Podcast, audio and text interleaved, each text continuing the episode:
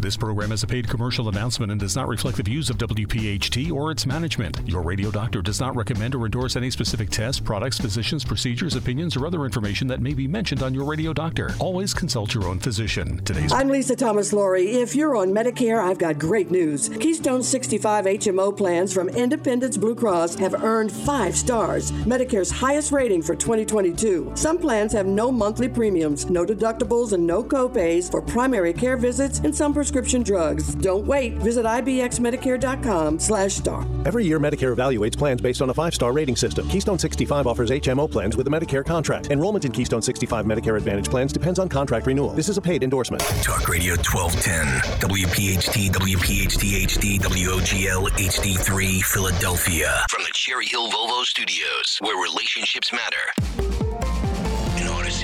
An station. It's time for the Delaware Valley's first radio doctor. On call every Saturday afternoon at 5. This is Your Radio Doctor with Dr. Marianne Ritchie. Presented exclusively by Independence Blue Cross. Listen, seven months or 10 months is an absolutely exceptional, exceptionally short time frame to produce this vaccine. Your health determines your life, your longevity, and your happiness. Let your radio doctor lead the way with your medical education. Your radio doctor, Dr. Marianne Ritchie. Good evening and welcome to Your Radio Doctor, the only all medical talk radio show in the Philadelphia region. I'm your host, Dr. Marianne Ritchie. We thank our followers who formerly listened every Sunday and hope they stay with us, and welcome new listeners to our new home at 5 o'clock on Saturday evenings. Last week, we enjoyed an excellent update on hypertension, high blood pressure from Dr. Helene Glassberg from the University of Penn. Tonight, we continue this two part series with an update on cholesterol, when you should consider having a coronary calcium test. We welcome the return of Dr. Helene Glassberg, Associate Professor of Medicine from Penn, where she's a cardiologist with a special focus in preventive cardiology and sports cardiology. In her effort to prevent heart disease, she looks at risk assessment, cholesterol management, and lifestyle modification. Dr. Glassberg lectures at the Perelman School of Medicine in cardiovascular physiology and teaches a diet and exercise class. She's published several papers on the effects of diet and exercise on vascular function, and she's listed several times by America's Top Docs and Philadelphia Magazine's Top Docs. Welcome, Helene. Welcome back. Thank you, Marianne. It's great to be back. It's wonderful to have you. So let's get right to it, Helene. Cholesterol. What is it? We all talk about it. And what role does it play? So cholesterol is a it's essentially a waxy fat-like substance and it's not in and of itself a bad thing. So we actually need a little cholesterol for normal cell function. Um, however, your body only needs a certain amount. And I try to remember people when we're talking numbers that most of us are born with a LDL or bad cholesterol level somewhere between 30 to 40 milligrams per deciliter. So these high numbers or even average numbers that we see tend to be cholesterol that we don't need. And too much cholesterol can be a problem because it can build up, particularly in places like your arteries. Um, cholesterol generally comes from two places. Your body makes it, so your liver makes cholesterol, and it makes about enough that you need. But the rest comes from our diet. So particularly animal products. Our body does generally absorb a limited amount, but certainly taking it in excess can lead to excess cholesterol buildup. So, what do the expressions LDL and HDL mean? It's a combination of protein and lipid and that carries the cholesterol, maybe? That's exactly right. And cholesterol is broken down into certain parts, and I, I call it the good, the bad, and the fatty. So hmm. when we talk about the total of the cholesterol, the total cholesterol, you look at you really want to look at your breakdown, and that's the LDL, the low density lipoprotein. That's the bad cholesterol. That's the one that's dense and de- deposits into blood vessels. The HDL's the high density lipoprotein and the higher the better. That's one that one is con- considered protective. So the more HDL you have, the higher your total cholesterol may be. Um, and the triglycerides I call the fatty because that kind of depends on who you are. Do you have diabetes? Do you carry your weight in your middle? Are you obese? Do you have metabolic syndrome? Do you drink too much alcohol? So that seems like one of the parts of the test of the total cholesterol count that can fluctuate. And so when you go to have your cholesterol levels checked, you want to be fasting before, if that's a concern, if your triglycerides have been up. Because I would think sometimes when you get a test like a cholesterol, you want to see it at its worst. When do you fast? When do you say, just show up on a day and eat the way you usually do? Is that a something that you vary? Yeah, so that's a good, great question. And we used to always ask that patients get their cholesterol panel done fasting to have an accurate calculation because most of the time, unless you ask for, ask the laboratory to run a direct LDL measurement, what you're getting is a calculated LDL. In other words, the breakdown from the total cholesterol measured the HDL measured and the H- and the triglycerides measured. So the equation is total cholesterol equals HDL plus LDL plus triglycerides divided by five. So it can become an inaccurate set of numbers if the triglycerides are really high. So we like to see it fasting, especially if you're concerned about someone having triglycerides. Mm-hmm. The degree with which they raise after a meal can be meaningful. So if you get an unfasting cholesterol panel and the tri- triglycerides are exceedingly high, that does tell you something. Um, but what we are really looking at is what is your triglycerides in the fasting state? Because meals do raise triglycerides. Right. So you're born with a certain amount of HDL, and there's really no therapy that can improve or heighten the level of your HDL, you're a good guy, right? You're just born with it or you're not? So, most of us have a hereditary component to what our HDL is going to be. Um, women who still have estrogen circulating, so premenopausal women, tend to have higher, higher HDLs because estrogen tends to lead to higher HDLs, and that tends to drop off at menopause and postmenopause. Exercise can raise your HDL. However, I try to not have people uh, get too discouraged when their exercise doesn't translate into a significant increase. It really takes a lot of exercise to increase your HDL. Uh, consuming the good fats can raise your HDL. Uh, one of the most important negative factors on HDL is smoking. So smokers have low HDL and they could fight the fight with all the salmon they want to eat and the running they want to mm. do, but smoking really drives your HDL down. Right. So there are some lifestyle things, but for the most part, it is her- hereditary. So the goal more often is to lower the LDL, lower the bad guys, LDL and triglyceride. And you bring up a good point because I think most people realize that hand in hand, elevated fat in your diet is going to make you overweight or lead to obesity, which can lead to type 2 diabetes, excess sugar processed food. All those things are on the no no list, a little here and there, but for the most part, we want to be careful of that. But alcohol can hurt your triglycerides, underactive thyroid, chronic kidney disease, and pregnancy third trimester. I don't think people necessarily realize those issues. And and some inflammatory conditions like rheumatoid arthritis play havoc with our cholesterol and lupus. Let's talk about those few things a little. Yeah, that's exactly right, and they're usually on my checklist when I see people for uh, for cholesterol problems. And I go through that exact checklist you just did. How much alcohol do you consume? How much excess sugar? What type of fats do you eat? I always check the thyroid. So if someone's got cholesterol that's out of whack, I check their thyroid. Uh, and certainly other things like medications, other inflammatory disorders, like you mentioned, rheumatologic disorders, and pregnancy can also affect these numbers. Mm-hmm. So then you look at these values. How do you decide what is significant? If, you know, because we all know that a number is relative, it's part of a, a bigger picture. And how do you calculate an individual's personal risk of cardiovascular disease, I guess is the question. Yeah. So who you treat depends on who you are is sort of how I how I look at it.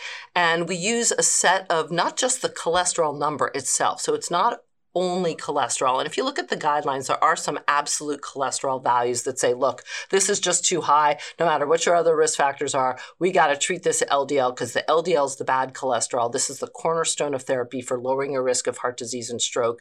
Your LDL is greater than 190. You deserve to be treated to, to lower your risk.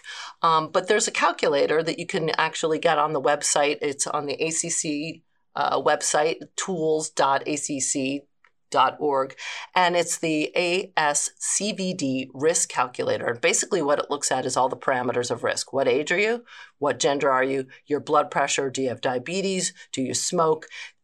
Uh, and what are your cholesterol numbers? And it looks it looks at those numbers and plugs into a calculation that predicts your risk of a heart attack or stroke at five to ten years. Mm-hmm. If your risk is over ten percent, for sure you are likely to benefit from treatment, particularly statin therapy.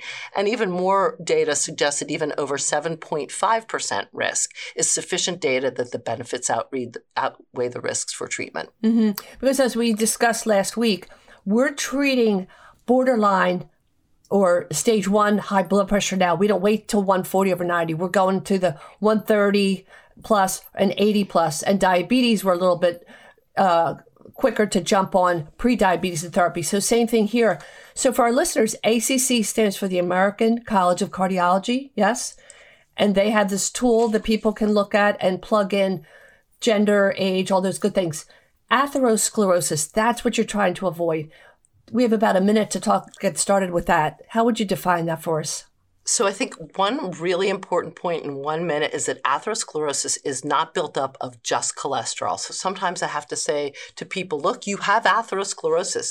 Whatever this LDL is, even if it looks kind of good, it's 100 and 110, it might not be good enough for you. And that's because atherosclerosis is not made up of just cholesterol, but other cells that cause the plaque buildup, inflammatory cells, white blood cells, smooth muscle cells, endothelial cells, and all these things can aggravate each other. All this inflammation and then oxidized cholesterol, they lump up and cause the plaque.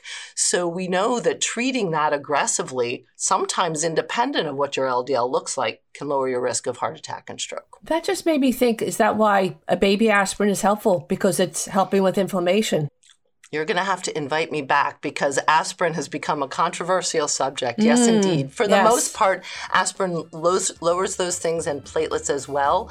Um, but whether or not we should be using it for primary prevention, people who don't have heart yeah. disease, is more of a controversial subject. Well, I'm going to invite you back after this break and we'll continue from there. Terrific. Thanks for listening to Your Radio Doctor with Dr. Marianne Ritchie, exclusively presented by Independence Blue Cross. If you have a question for the medical mailbag, just send a note to doctor at yourradiodoctor.net. Hi, I'm Dr. Deni Carise, Chief Science Officer at Recovery Centers of America, and I'm here as your addiction expert. I get asked a lot by family members you know, my loved one had a problem with cocaine or heroin. Why can't they have wine with dinner with me? Because I like to drink wine and it wasn't my problem, right? Well, I think about it like this there's a genetic component to addiction overall, and there's lots of different genes. But if you've got it, you're going to have a predisposition towards addiction to many different things. But the reality is that somebody who had a problem with one drug is very likely to develop a problem with another drug or with alcohol. Look at it like that carnival game on the boardwalks, whack a mole, where the, they come up and you hit it down, and another one pops up and you hit that one down. That's kind of what this is like. You don't want to have all the different addictions addictions coming up while you're whacking one down at a time. That's why people who had a problem with one drug really have to quit all mind altering substances. So do yourself a favor, know that they've got to quit all the different mind altering substances, and maybe if you don't really need that wine with dinner, you can support them by not having it. After all, they're doing their best to maintain their recovery. If you or a loved one has a problem with alcohol or drugs, call 1 888 Recovery today or go to recoverycentersofamerica.com. We answer the phone and admit patients 24 7. That number again is 1 888 Recovery. I'm Lisa Thomas Laury. If you're on Medicare, I've got great news. Keystone 65 HMO plans from Independence Blue Cross have earned five stars, Medicare's highest rating for 2022. Some plans have no monthly premiums, no deductibles, and no copays for primary care visits and some prescription drugs. Don't wait. Visit ibxmedicare.com slash star. Every year, Medicare evaluates plans based on a five-star rating system. Keystone 65 offers HMO plans with a Medicare contract. Enrollment in Keystone 65 Medicare Advantage plans depends on contract renewal. This is a paid endorsement. In excruciating pain brought on by your son, daughter, or spouse suffering from addiction, you are not alone. If you call Recovery Centers of America today at 1 888 Recovery, your whole family can begin to recover. At Recovery Centers of America at Devon and Lighthouse, your loved one will be treated with care by expert addiction professionals, while family programming will give you support and healing so that you can recover as well. RCA accepts insurance, provides transportation, and offers intervention services. Call 1 888 Recovery now. This is Dr. Marianne Ritchie on your radio doctor, welcoming Dr. Helene Glassberg. Helene, we were talking about atherosclerosis, and it's not just buildup of plaque or, or clogging from that fatty cholesterol. There are other elements that, that um, make it interesting. And if I 95 has a traffic jam, it's going to slow the traffic. If that lumen is narrowed because of plaque, the blood can't flow as well. And that's when people get symptoms of stroke, heart attack, etc. And um, how do we combat that? How do we look at that? Yeah, so I like I like your corollary of 95 because I think that's exactly right. There's a lot of factors coming into play as the flow of traffic goes down 95. And one of the earliest uh, problems with our blood vessels are their inability to vasodilate or endothelial dysfunction. So then you start to get narrowing. There's there's barriers on both sides of 95, and then you have some potholes where the lumpy bumpies are, and the things start to get rumbled up, and your tires start to get rough, and so cars start to slow down, and then stuff builds up where that occurs, right? So that's where all of this cascade of first the endothelium or the blood vessel lining isn't relaxing and then reactive cells show up to try and help out the process. But what really ends up happening is it attracts other cells the endothelial cells, the smooth muscle cells, white blood cells, eventually even platelets, as we mentioned earlier, and can clog the whole system. And certainly oxidized cholesterol plays a major role in this. So treatment is targeted at A, controlling those risk factors that start that whole process. What makes the blood vessel not be able to dilate or relax? All those risk factors we talked about having uncontrolled diabetes, uncontrolled hypertension, smoking, being mm-hmm. obese, physical mm-hmm. inactivity. So control them. So when we talk about a blood vessel, the one that needs to be able to that, that we're focusing on is arteries. They're the the truck, the delivery truck, or they're not the truck, they're the highway, but we that is made of muscle. And that's when we say it dilates or it opens up, it relaxes so the blood can flow, or it constricts in certain circumstances. So it it's uh it's alive in itself. It expands and contracts. And if it gets stiff from any of the conditions or it gets narrowed, then it can't expand and contract when it's supposed to. And that's what you're describing. So there are other factors other than cholesterol. And and you talk about plaque, that's that irregular, as you say, pothole or even a, a fallen tree in the middle of the road. And that plaque can a little flick of it can break off and travel. Yes, isn't that what causes strokes? Yes, that's exactly right. And so that plaque rupture, whether it be towards the brain or even in the coronary artery in the heart. That's most commonly what actually causes heart attack is plaque rupture. So that plaque being unstable and untreated is what leads to most sudden big heart attacks. And that's what we're targeting. We're trying to get at all those aggravating cells under there, not just the cholesterol number, but those inflammatory aggravated cells. And so controlling the risk factors and then using medications like statins. And the statin medications are really at the cornerstone of lowering this plaque buildup and preventing it from rupturing. So not only does it treat your numbers, it attacks those cells. It lessens the LDL cholesterol so that it can't be oxidized and aggravating, but it also directly affects the ability of that artery to relax and dilate. It lessens the inflammatory cell buildup we know that it contributes to the whole process and lessens it in such a way that statins are indicated in people who have atherosclerosis, even if their cholesterol doesn't look all that high. Mm, sure. So the statins are helpful because they tell your liver to produce less cholesterol and they also decrease inflammation. So they're they're bipartisan. They're very helpful. but I'm going to say that is why sometimes when somebody's on a statin drug to lower their cholesterol, we might see changes in their liver studies, their liver blood tests. And if you see that, how much do you tolerate as the ordering physician say, well, we can see those values go up a little bit, or at what point do you say, mm, it's irritating the liver too much, we have to do a different therapy? Yeah, fortunately, what we know now is that it doesn't look like this is actually a direct insult to the liver. So, what I do is I prescribe the medication, and in two to three months, I measure not only a repeat cholesterol to see if we're getting good result, but I add the liver enzymes to it. And what we're looking for are two of the two of the liver enzymes. We're looking at them to see if there's a significant increase, two to three fold increase. What we know, though, is this doesn't seem to be a permanent or, or, or, damaging effect, but rather more of a chemical result because most of the time, more than 95% of the time, you lower the dose or you stop the drug, those things come back down to normal and no harm, no foul. Good so to know. it looks like mm-hmm. really what we're not seeing is injury to the liver, but something that warrants monitoring. Mm-hmm. I wanted to bring that up because as a GI doc, we yeah. see that and we say, ah, so you don't feel your cholesterol when it's elevated. So even children, we start checking cholesterol levels in children between say 9 and 11, then again maybe between 17 and 21, and then every several years, maybe every 4 to 6 years after that. But of course, you're going to decide to check at, at a different um, uh, interval if if there are risk factors. So let's talk about familial or that inherited defect when people just are born with high bad guy levels, high LDLs. Tell us about that a little bit.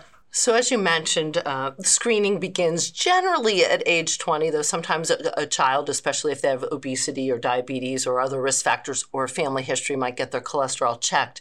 Um, and there are a lot, of, a lot of genetic variations to cholesterol disorders, but the one you're getting at, FH, familial hypercholesterolemia, is a very specific hereditary disorder. We care about this one because it carries a pretty significant increased risk in heart attack and, and coronary artery disease. So FH is an autosomal dominant inherited disorder. It's dominantly passed down. So you can either be homozygous or heterozygous, meaning you got both genes and you have homozygous and your cholesterol's through the roof and your risk is quite high. Or you're heterozygous, you got one of the genes passed down and you still have quite high cholesterols, not quite as if you had both genes, and still at significant risk. So depending on those numbers, we generally treat FH or familial hypercholesterolemia very aggressively. Mm-hmm. And I would guess that 90% of the time, patients don't know they have it. And so if you have the luxury, I always hound in my patients, know your family history, learn your family history, your Thanksgiving, ask what grandmom and granddad had, and eh, learn. Because if one person in the family has premature heart attack, or we know that Uncle John has an ele- a high LDL, every relative close to that patient so, first degree means your siblings, your parents, your children. If a person has a high LDL, all the surrounding first degree relatives should be checked, yes? Absolutely. And there's a couple clues to FH. So the high LDL, an LDL over 200. As you mentioned, family history. So I'll say, how early is early? Oh, yeah, I had a, you know, my, my brother had a heart attack at 36. Mm. My mother had a heart attack at 39. So premature heart disease, 30s, 40s, and sometimes 50s. There are some clinical clues too. Sometimes we find that the cholesterol, because it's in such excess, deposits on the tendons. So I check people's tendons on their hands and their oh. Achilles oh. tendons because it lumps up there. I've had a patient come to me and say, you know, I've had these warts on my Achilles tendon for a very long time. And what it was was LDL buildup. She had FH. Mm. Um, so there's some clues before you ever get the firm diagnosis. And once in a while, you see the little cholesterol bumps around somebody's eyes, xanthelasma or xanthomas. So, women, as you said earlier, are protected a wee bit from estrogen. So, in these younger patients, they can have heart attacks in their 20s, I guess, but it's more likely to be super young in men and women. They're still premature, but maybe 10 years later when we see that rise in uh, heart disease and those family members, yes? That's exactly right. Mm. So I want to squeeze in here before the segment's over. We what are the cholesterol levels? We're we're in a culture of metrics. What do you consider normal for a cholesterol level, and when does your eyebrow go up and say, "Hmm, I have to follow this and maybe consider treatment"? Yeah, so that's a very important question, but it's very variable. The answer is variable. So a total cholesterol, you know, can be 220 because your HDL is 100. Well, good for you. Mm. So it's very variable. So I always look at the breakdown. So while ideal LDL is 100, who we treat to 100 or less Depends on who you are. If you have heart disease, you're getting treated to well under 100. If you don't have any risk factors, we may wait and watch. There you go. Let's take a little break and we'll be right back with Dr. Helene Glassberg. Today's edition of Your Radio Doctor with Dr. Marianne Ritchie, presented exclusively by Independence Blue Cross, can be enjoyed anytime, anywhere, at your convenience. Just download the Audacy app and search Your Radio Doctor. It's health education on demand. This is Emily Rubin, dietitian from Jefferson, presenting you with your nutrition tip of the week. The COVID 19 pandemic has affected every aspect of our lives, especially when it comes to grocery shopping accessibility and our everyday meals. When ordering groceries online or shopping in stores, a lot of times we can't find some of our favorite foods. So, breakfast, lunch, and dinner can be a struggle. And we add a combination of stress and boredom that we face every day, our diets can just become disastrous. So, what can we do to plan ahead? Here are some quick, easy options that are cost effective, healthy, balanced, gluten free, and lactose free options for some of our people with special needs and also helps to maximize nutrients with less food waste. First of all, you can buy fruits and vegetables, either fresh and frozen, and you can add them to soups, stews, smoothies, especially before they go bad. If you have lots of chicken or meat, again, you could, when it's accessible, you could freeze it. You can make large batches of meatballs made from lean chicken or meat and freeze even half of them. And then leftovers can also be turned into pasta salads or pasta side dishes with eggs, you can make a whole bunch of different kinds of foods, such as a frittata with fresh frozen veggies. Um, hard-boiled eggs are a great, great way to pack protein pack lunch, or you can even make an egg salad with low-fat mayonnaise or low-fat salad dressing. In terms of milk, if you're lactose intolerant, lactose-free milk actually has a much longer shelf life than regular milk. Also, there's so many different kinds of plant-based milks out there. So there's soy milk, there's pea milk, there's almond milk, coconut milk, and all of them can be made or added to smoothies and even made with oatmeal. You can also buy some hard cheeses like cheddar parmesan. They're both naturally lactose free and they can be eaten with a salad or eaten as a snack with our fruit. Greek yogurt can be made into a parfait. We could add nuts to it. We could add low fat granola. It lasts, you know, two to three weeks as well. Canned beans are a great source of protein and fiber, and you can definitely buy the canned ones. And you can make chili. You can do soups. You can add, you can roast them in an air fryer or in an oven, or even add to salads. If you're looking for some other meatless combinations, there's tofu or a lot of the meatless crumbles that are high in protein. They're usually frozen, and they can be added to tacos, stews. You can make into chili, and it tastes just like the real real item. So, another great option is the plant based pastas such as chickpea, lentil, pea pasta. It's extremely high protein, high fiber, gluten free, and a great alternative to regular pasta.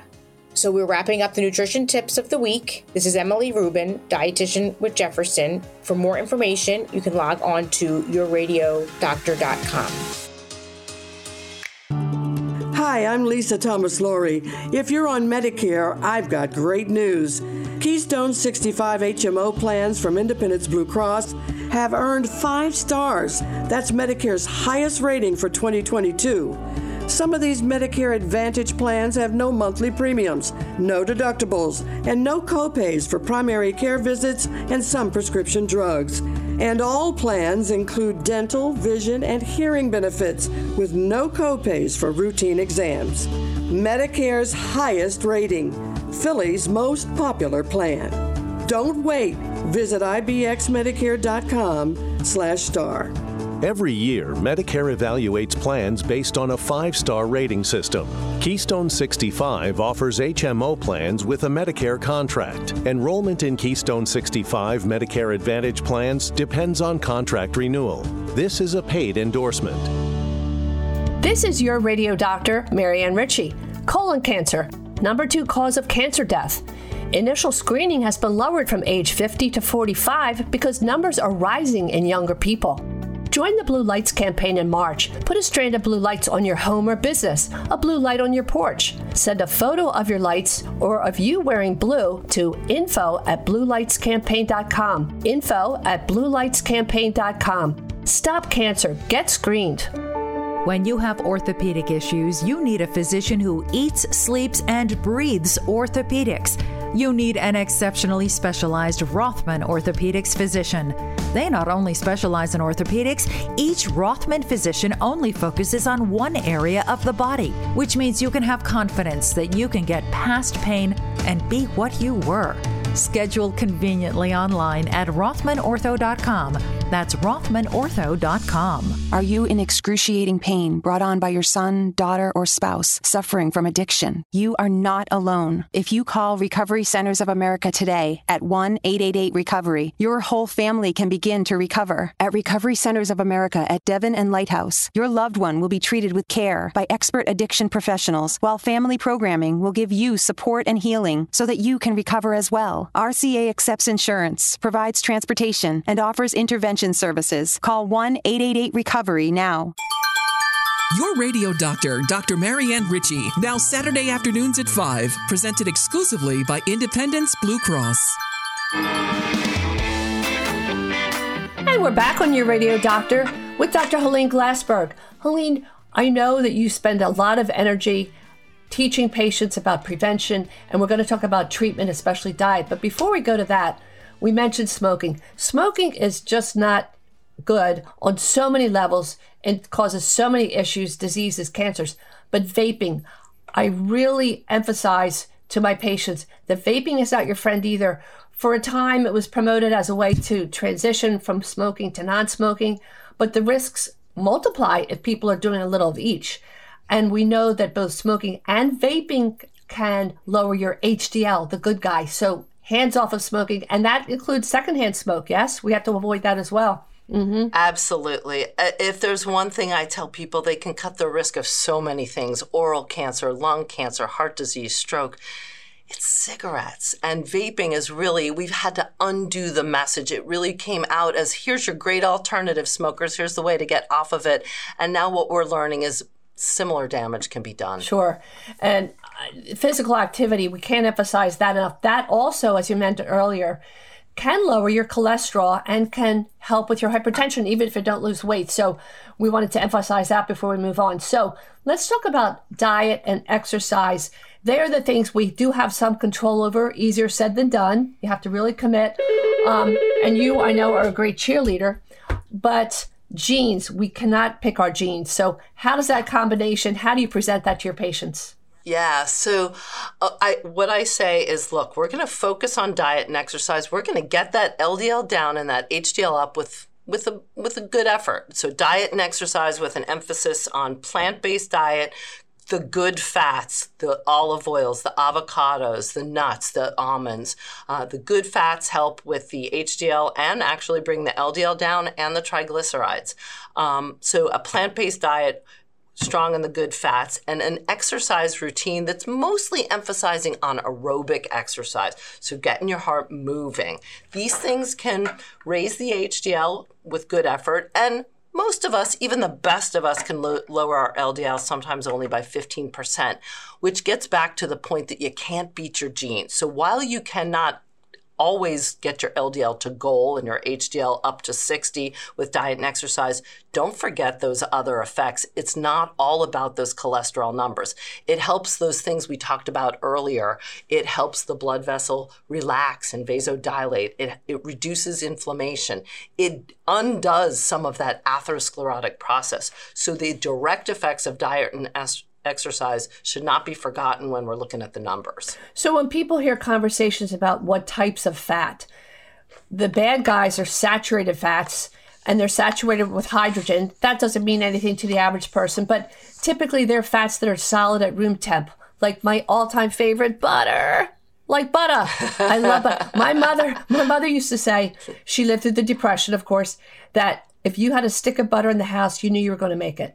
So, so growing yeah. up, we, my mother always made our, if we had peanut butter jelly, there was butter on the bread first below the peanut yeah. and there was yeah. butter on her spaghetti under the sauce. She butter on the cinnamon bun.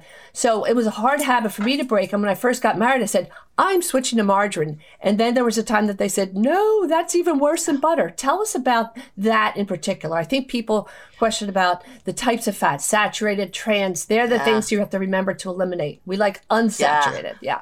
Yeah, so that that's where things start to get really hairy because there's a lot of mixed messages out sure. there, and I think a lot of a lot of uh, platforms have taken over. Oh, guess what? coconut oil is good for you. And as I tell people, put it on your skin, don't eat it. And you also have to remember what happens to fats when you either heat it or refrigerate it, so it can transform. But you're right, to start with, the animal fats are the big no nos, so the butters and the lards, because we know that those animal p- products are just loaded with saturated fats. The trans fats we really shouldn't be even seeing anymore because our this country actually took a fine stand on trans fats and we shouldn't be seeing them in our products. But the trans fats are in the things that, as I say, can sit on the shelves in the grocery store forever. If it can sit on the shelf forever, it's probably got a trans fat in it, Aww. right? So those those baked goods, they're the ones we want to stay away from. The tricky ones are the ones that sound like they're kind of not animal, not trans, the tropical oil oils, the palm oils, the coconut oils. And, uh, you know, coconut oil's gone in and out of phase, but it, it really has never been proven to be beneficial and is very likely one of those harmful ones. Yeah. So we're looking at the polyunsaturated. We want to go with the olive oils, the soybean oils. Mm-hmm. Okay. Well, and I think too, if a person were to try to um, be on a good, healthy diet, let's say 2,000 calories a day. Is there a marker of grams of fat per day that you should keep in the ballpark? 11 to 13? Well, yeah, that's probably right. We're working on that, mm-hmm. right? So we've gone from the old Heart Association recommendation where it said no fat, it's got to be all carbohydrates.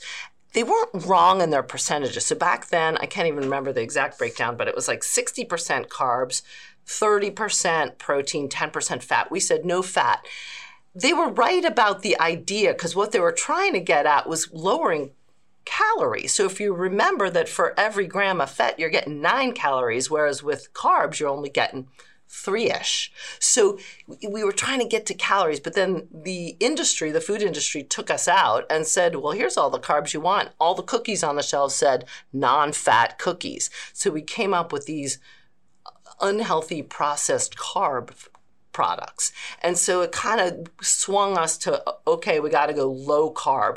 And in some regards, we do. So those bad carbs are the dense carbs. Um, but we still got to bring it back in and remember that if you lower fat, you're lowering cholesterol and hopefully eliminating some of those bad fats. Well, I always feel sorry for uh, patients with diabetes because they buy a lot of sugar free products.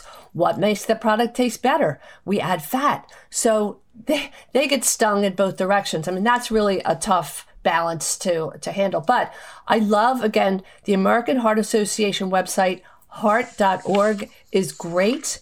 It's very user friendly, easy to navigate. And they have a whole section called Cooking to Lower Cholesterol. And I think a lot of things we're discussing are described very clearly there. Just as you say, there are certain fish. We had we didn't even get to talk about um, omega threes um, in salmon, trout, herring, and you mentioned avocados, olives, walnuts. Um, and when you choose um, an oil for cooking, of course, olive oil. But how about canola? Is that a, a decent choice if you're Mm-hmm, Absolutely. Mm-hmm. Soybean, canola, safflower oil, these are all the good mm-hmm. oils. I wanted to mention some of the misconceptions that are listed. Um, that sometimes people think, oh, we already talked about children being tested at least twice before the age of 21. Uh, children can have high cholesterol levels if they're inherited. The other thing you talked about last week that was so clever is being skinny fat. If somebody's thin, it doesn't mean that their cholesterols are safe or that they're in shape. So thin people can have high cholesterol levels as well. Um, and then only men have to worry? No. Women's cholesterol levels can catch up with us after menopause. So we, you know, we watch that too. So I want to give you this, the rest of the segment to talk about the, the CAC, coronary, coronary artery calcium test. Yeah, so we're getting really focused on risk factors and cholesterol numbers, and sometimes we're left on the fence. So sometimes someone comes in with a minor risk factor or maybe just a family history, and their LDL is kind of borderline. And you plug in your ASCVD risk calculator that I mentioned on that ACC site, and it says your risk predictions 7%. And you're somewhere in between 5 and 7.5%. That absolute, hey, you would benefit from a, a cholesterol lowering medication. And so we've dis- we found that there are some novel markers of risk, and the calcium score is one of those markers of risk that helps us better determine A, what your risk is, and B, if you might benefit from treatment. So basically, what the coronary artery calcium score test is just that it's a CT scan that looks for calcium. Now, there's a couple things that I always remind people when they're getting this test. What it doesn't tell you is two really important pe- things that people go into it thinking they're going to get out of it. One, that they're going to see if there's a narrowing. So it does not show you if there's narrowing. As I explain it to patients often, you know how your ribs look on an x ray? They're mm-hmm. all calcium, they're bright, and everything else is light. So it, all it does is quantify how much is lighting up as calcifying, and it assigns you a number, an x ray number of how much calcium is there. And then it's grouped into low risk. at your number can be zero, a 100, a 1,000, etc. But the other thing to remember is it doesn't see soft plaque. So soft plaque is not seen on a calcium score. However, if you have any calcium, where there's smoke, there's fire, right? So if there's calcium there, there's got to be soft plaque because that's where it starts. When I talked about atherosclerosis buildup and I said it's on this sort of continuum where first the artery can't relax and then the, the, the potholes develop and then the stuff builds up. Well, you don't get to calcium until later. So it's important to remember that this calcium score test doesn't see soft plaque, but it sure predicts its presence. And this test can be used to better predict risk and determine if you'll better you'll benefit from statin therapy. So again, you're looking at the whole chessboard and you say, it's interesting you mentioned somebody who's borderline, just over 200, but if they have a high calcium, car, um, coronary calcium count combined with and other risk factors, certainly if somebody's already had heart disease, that puts them in a totally different category. Um, how often would you say primary care docs do primary care docs order that uh, CAC or is that pretty much cardiologists? Yeah, no. So a lot of patients come my way because their primary care doctor did order it. And that's why I try to make people very educated about what the test is for and who it should be ordered in. And so you just made the best point of all. You shouldn't get the test if you already know you have coronary disease because, of course, you're going to see calcium. It doesn't change management. If you're already going to be committed to therapy because your LDL's 190 or you have uncontrolled diabetes and you're already on statin therapy and you are targeting your LDL to 70, it's not going to add much information. No. You're likely to have some calcium, and we already know what we need to do. And you're and you're exposed to radiation. Let's take a little break, and we'll be right back with Dr. Helene Glassberg. Your Radio Doctor with Dr. Marianne Ritchie is presented exclusively by Independence Blue Cross. Hi, I'm Lisa Thomas Laury. If you're on Medicare, I've got great news. Keystone 65 HMO plans from Independence Blue Cross have earned five stars. That's Medicare's highest rating for 2022. Some of these Medicare Advantage plans have no monthly premiums, no deductibles, and no copays for primary care visits and some prescription drugs. And all plans include dental, vision, and hearing benefits with no copays for routine exams. Medicare's highest rating, Philly's most popular plan. Don't wait. Visit ibxmedicare.com slash star. Every year, Medicare evaluates plans based on a five star rating system.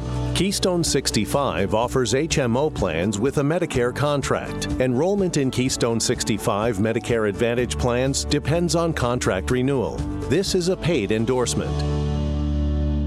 This is your radio doctor, Marianne Ritchie. Colon cancer, number two cause of cancer death. Initial screening has been lowered from age 50 to 45 because numbers are rising in younger people. Join the Blue Lights campaign in March. Put a strand of blue lights on your home or business, a blue light on your porch. Send a photo of your lights or of you wearing blue to info at bluelightscampaign.com. Info at bluelightscampaign.com. Stop cancer. Get screened. When you have joint pain, you need a physician who eats, sleeps, and breathes joints. Someone so focused on their specialty, they've written the book on it. Literally. You need an exceptionally specialized physician from Rothman Orthopedics. They not only specialize in orthopedics, each Rothman physician only focuses on one area of the body, which means you can have confidence that you can get past the pain and be what you were. Schedule conveniently online at rothmanortho.com. Official orthopedic partner of the Eagles Phillies and Sixers.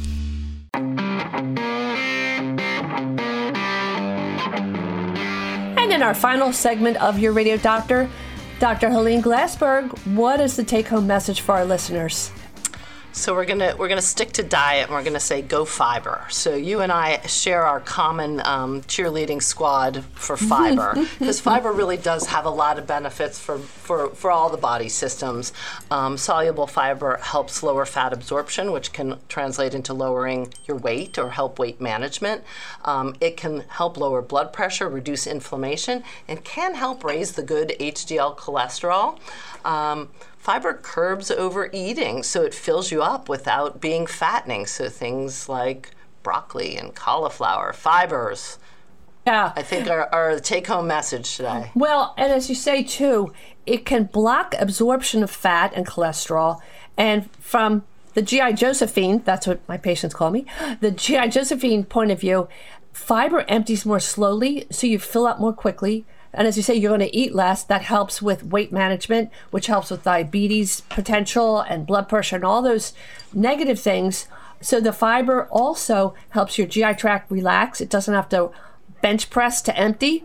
So you're going to be less likely to get diverticulosis. We also know, not exactly why, but it decreases risk for colon cancer. So go fiber or go home. I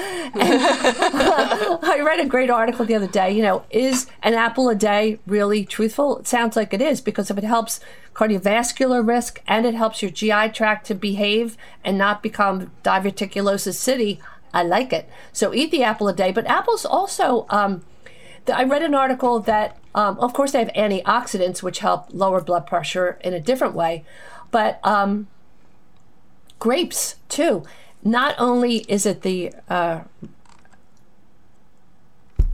uh, resveratrol, but it also changes the, the gut biome. All this attention now on, on uh, bacteria in our gut. So, fast forward, you are looking so forward because you are a big helper and volunteer and officer and all those good things with the American Heart Association. And April 7th, Heart Ball. April 7th, Heart Ball.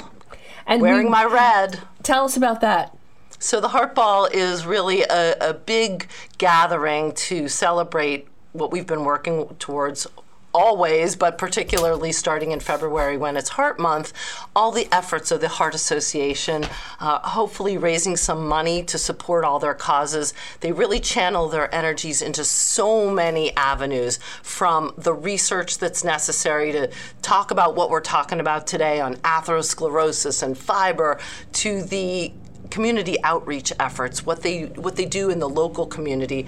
We uh, last year they they put um, CPR kits in the schools in Philadelphia. So the outreach is far and wide in the Heart Association, and so the Heart Ball is the coming together of all the people that are interested in supporting this big cause. Right. And just as you say, in the community, um, making AEDs or defibrillators available on playgrounds and at schools and, and teaching CPR classes, so essential. Um, so I always love it when we have good websites to refer our listeners. Heart.org is so filled with great information. Learn about the Heart Ball, donate to the American Heart Association. And I think at the Heart Ball, from what I hear, their dessert that night is going to be apples and grapes. you and I will be having those for yeah. sure. and the and the hors d'oeuvres, or as my children say, the horse d'oeuvres, are going to be raw carrots, raw broccoli, raw Brussels sprouts. Mmm, yummy. they break. I think they break the rules a little bit at the Heart Ball, but they sure speak the message well. Well, they'll put a little chocolate on the uh, apple and grapes for dessert. Yes, they do. Dr. Helene Glassberg, what a pleasure to have you. We learned so much and we're going to have to have you back again because there is a lot left to cover in terms of heart disease and prevention. So thank you so much. Thank you, Marianne. I love doing this with you. The dialogue is great. I think we really get our message out there, so let's keep going. I heart you. I heart you back. Thank you.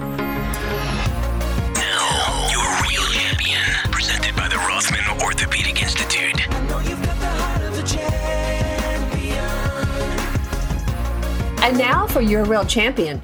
I call this segment Faith of Our Fathers. The Latin word vocatio means a calling. From Latin, we derive the words vocal and vocation. Most people in life are fortunate if they hear the call to one vocation, which becomes a passion. Here's the story of a man who had the grace to respond to three separate calls and do them all with great dedication and humble service. Jim Cardosi grew up in the Philadelphia area, attended Bishop Kenrick High School, and was thrilled to earn an appointment to the U.S. Naval Academy. He looks back on his plebe year, their freshman year, as one of the hardest years of his life. But the discipline he mustered to make it through would provide the fuel he needed for future life challenges. While on a weekend leave, he attended a picnic at the home of a classmate and met Cindy, his future bride. Six months after graduation, they were married at the magnificent Naval Academy Chapel, then built a beautiful family which included five children. During his 28 years of active duty as a Navy pilot, Cindy ran a tight ship at home. She loved being a mother, paying the bills, supporting his career, even through many occasions of separation with Navy duty. But in her mid 40s, Cindy developed a shift in her personality. Initial subtle changes like lack of interest in the kids' activities grew to a zero tolerance for Jim's military career. Jim left the Navy life he loved and began to fly for FedEx. Doctors couldn't explain the clinical picture, but by end of 2005, a neurologist made the diagnosis of Pick's disease, a form of dementia similar to Alzheimer's, but far less common and can affect patients as young as age 20, involving parts of the brain that control emotions, behavior, personality, and language. Jim then retired so he could care for Cindy full time. After two and a half years, Cindy passed away at the age of 51. Jim was crushed, but the grieving process had begun long before Cindy died. On that fateful morning, he knelt in prayer with gratitude that he was able to be there for her. She was a great blessing. Jim was very happily married, expecting a long life growing old with her. But he said, That's not what God had planned for us. After two years in discernment, Jim spoke in prayer Lord, whatever you want me to do, I'll do. His faith had always been his foundation. And when he brought his now grown children together to share his plan to become a priest, they weren't surprised. Even his daughter's friends had predicted that plan. Jim says Cindy taught him the meaning of selfless love and deepened his sense of gratitude. Five years after his goodbye to her, Jim heard another call. It was time to give back. In 2011, he was accepted to the seminary in Weston, Massachusetts, where others with a delayed vocation also began studies later in life. He was even reunited with a fellow classmate from his high school days. After two years of study, he was given permission to return to Philadelphia, the city he left at age 18 and now returned 40 years later. He compares it to his, quote, sojourn in the desert, unquote. Jim believes it was God's grace that helped him balance coursework, family life, pastoral assignments, and sees himself as an instrument of the Lord. Now, as Father Jim Cardosi, he describes joy as more than a feeling of happiness. It's an attitude, he found joy in caring for his wife, children, now grandchildren, and continues caring for his 91 year old mother each week. He found joy in serving his country. And he now finds joy in serving thousands of people in his flock at St. Denis Roman Catholic Church in Havertown. And that sense of joy is what gives him peace. We salute you, Father Jim Cardosi. You're real champion. And we thank you for your service to our country and for serving as a father in so many ways. Thank you for listening at our new time here on Saturdays at 5 o'clock. A special thank you to our exclusive sponsor, Independence Blue Cross, and for support from Recovery Centers of America and Rothman Orthopedic Institute. We're very happy to welcome our two new weekly contributors who are adding great content and value to our message. Dr. Deni Carise, Chief Science Officer from Recovery Centers of America, is your addiction expert. And Emily Rubin, registered dietitian, is your nutrition tip. Both sharing valuable information on timely topics. With the pandemic, more and more people need help with recovery from addiction and controlling their weight after being restricted in activity and access to healthy food. Visit our website to hear one of several options the entire show, or you can repeat one of the segments your real champion, your addiction expert, or your nutrition tip. Send us an email with questions for our experts, topics you'd like to hear, or stories of real champions in your world. Send messages to info at yourradiodoctor.net. That's info at yourradiodoctor.net. Follow us on Facebook, LinkedIn, Twitter, Instagram. Friends, the entire country is facing a shortage of blood. Please consider donating your blood or platelets. Visit the American Red Cross website at redcross.org. That's redcross.org. The other big announcement the American Cancer Society is seeing an alarming number of cancer screenings which have been delayed or missed because of the pandemic. Know that it is safe to return to medical centers for all your checkups, whether it's a sick visit to an emergency department, a sick visit to your doctor's office, a routine checkup for your child, or a cancer screening. If you've missed an appointment, call and schedule it today. This is your radio doctor, Marianne Ritchie, grateful to our faithful listeners and for the arrival of spring. Stay with us every Saturday at 5 o'clock. Invite a friend to listen on 1210 WPHT or stream it using any device with the app audacy.com forward slash listen because I'm here to remind you that your health is your wealth. Thanks for listening to your radio doctor, Dr. Marianne Ritchie, presented exclusively by Independence Blue Cross. To contact Dr. Marianne and to listen to today's show as well as past shows, visit yourradiodoctor.com. This program is a paid commercial announcement and does not reflect the views of WPHT or its management. Today's program has been pre recorded. Hi, I'm Lisa Thomas Laury. If you're on Medicare, I've got great news. Keystone 65 HMO plans from Independence Blue Cross have earned five stars. That's Medicare's highest rating for 2022. Some of these Medicare Advantage plans have no monthly premiums, no deductibles, and no copays for primary care visits and some prescription drugs. And all plans include dental, vision, and hearing benefits with no copays for routine exams. Medicare's highest rating, Philly's most popular plan. Don't wait. Visit ibxmedicare.com slash star. Every year, Medicare evaluates plans based on a five star rating system. Keystone 65 offers HMO plans with a Medicare contract. Enrollment in Keystone 65 Medicare Advantage plans depends on contract renewal. This is a paid endorsement. This is your radio doctor, Marianne Ritchie. Colon cancer, number two cause of cancer death. Initial screening has been lowered from age 50 to 45 because numbers are rising in younger people.